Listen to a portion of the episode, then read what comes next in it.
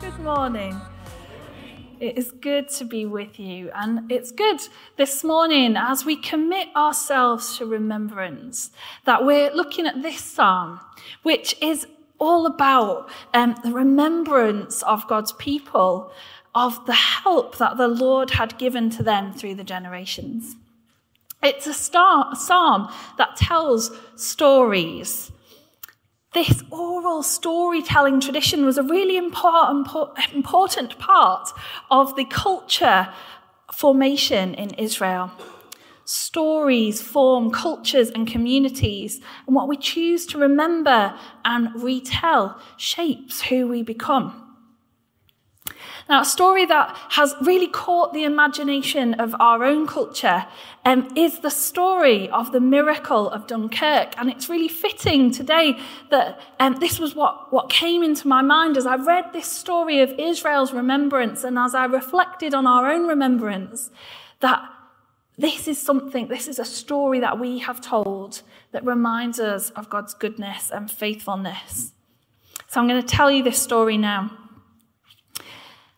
On the 10th of May 1940, Hitler unleashed a military onslaught on France and Belgium. Within days, the British army was outmaneuvered and unprepared. Along with soldiers of other Allied nations, they found themselves with their backs to the sea and hemmed in by their enemies.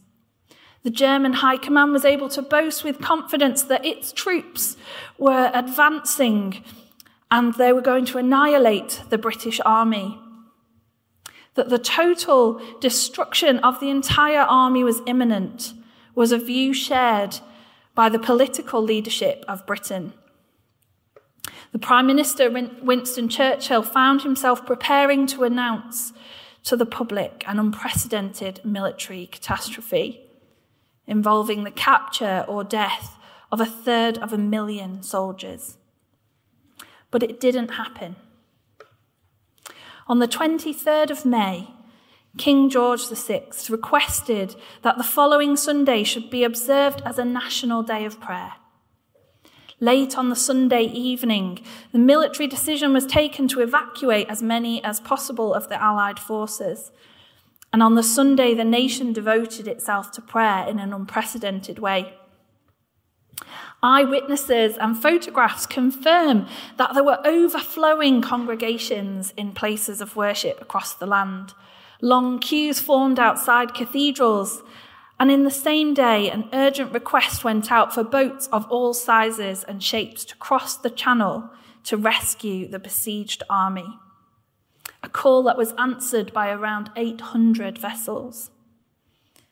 Yet, even before the praying began, as prayer often works, curious events began to happen. In a decision that infuriated generals, Hitler ordered the army to halt. Had they continued, the destruction of the Allied forces would have been inevitable.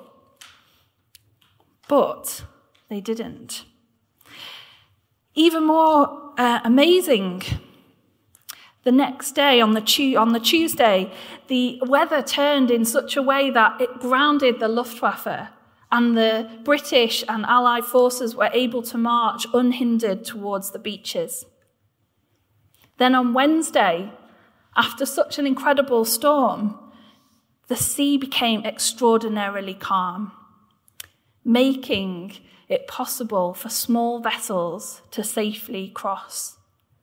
And by the time the German army was finally ordered to renew its attack, over 338,000 troops had been snatched from the beaches, including 140,000 French, Belgian, Dutch, and Polish soldiers.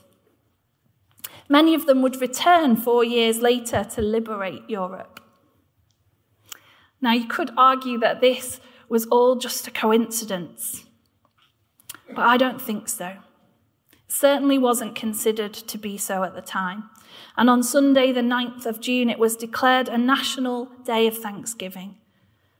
And everyone was encouraged by Churchill himself to praise God for the miracle of Dunkirk. This psalm is a little bit like this story in that it is a reminder of God's faithfulness and his might in protecting his people. The repetition of the phrase, if the Lord had not been on our side, reinforces the fact that the Lord was, in fact, on their side. The psalmist goes on to describe some of the disasters that would have befallen God's people. They're each references to the surrounding nations who took the Israelites into slavery or attacked them when they would turn away from God. The wide open mouth swallowing them up is a reference to the Canaanite God who was said to have eaten Baal. The waters that would have swept them away, a reference to the escape from Egypt through the Red Sea. But even at the points in their history where the people were far from God, when they had turned away from Him, and perhaps God had seemingly abandoned them, God was their protector and sustainer because although they were oppressed, they weren't wiped out. Lamentations 3 reflects on some of the similar stories and concludes Because of the Lord's great love, we are not consumed, for his compassions never fail. They are new every morning. Great is your faithfulness reflecting on the same experiences as the psalm, the, this passage recognizes that had God abandoned them, they would have been consumed. But because in his faithfulness, even when they turned away from him, God didn't abandon them, they were sustained and returned. In a similar way, when we think about the people of God, both Christians and Jews who faced incredible risk in the Second World War. The story of Dunkirk that I told earlier reminds us of God's faithfulness in intervening for his people and saving them. We've talked a lot over the last few weeks about the things that may have been going through the minds of those who set out for Jerusalem singing these songs. This psalm is a clear reminder to the people of God's faithfulness in sustaining them through their history. It's a faith building song to encourage them that in all circumstances, God is with them and for them. It shows us something that God's people have known for millennia that the stories that we tell about God are important, that they build faith and community that they draw us together into shared experience, and that they help us to get to know God as we see his character reflected in the experience of others. So, what are the stories that we need to tell? As we've been celebrating our 200th anniversary over the last few months, we have made our task to tell the stories of God's goodness and faithfulness to his people here in Southport over generations.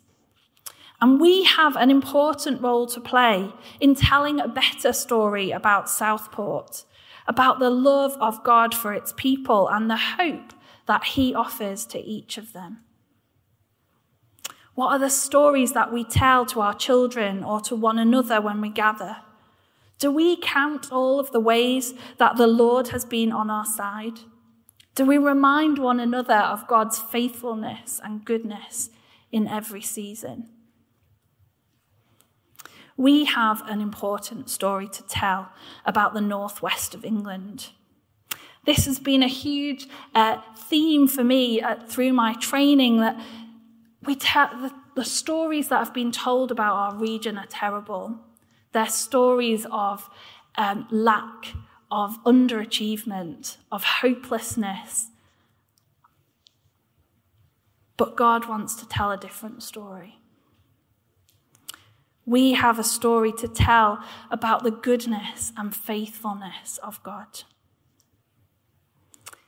Jeremiah 29, which is everyone's favorite Bible verse, says, For I know the plans I have for you, declares the Lord plans to prosper you and not to harm you, plans to give you a hope and a future.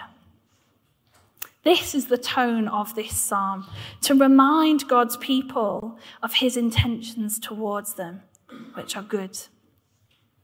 That the God they are approaching has been faithful.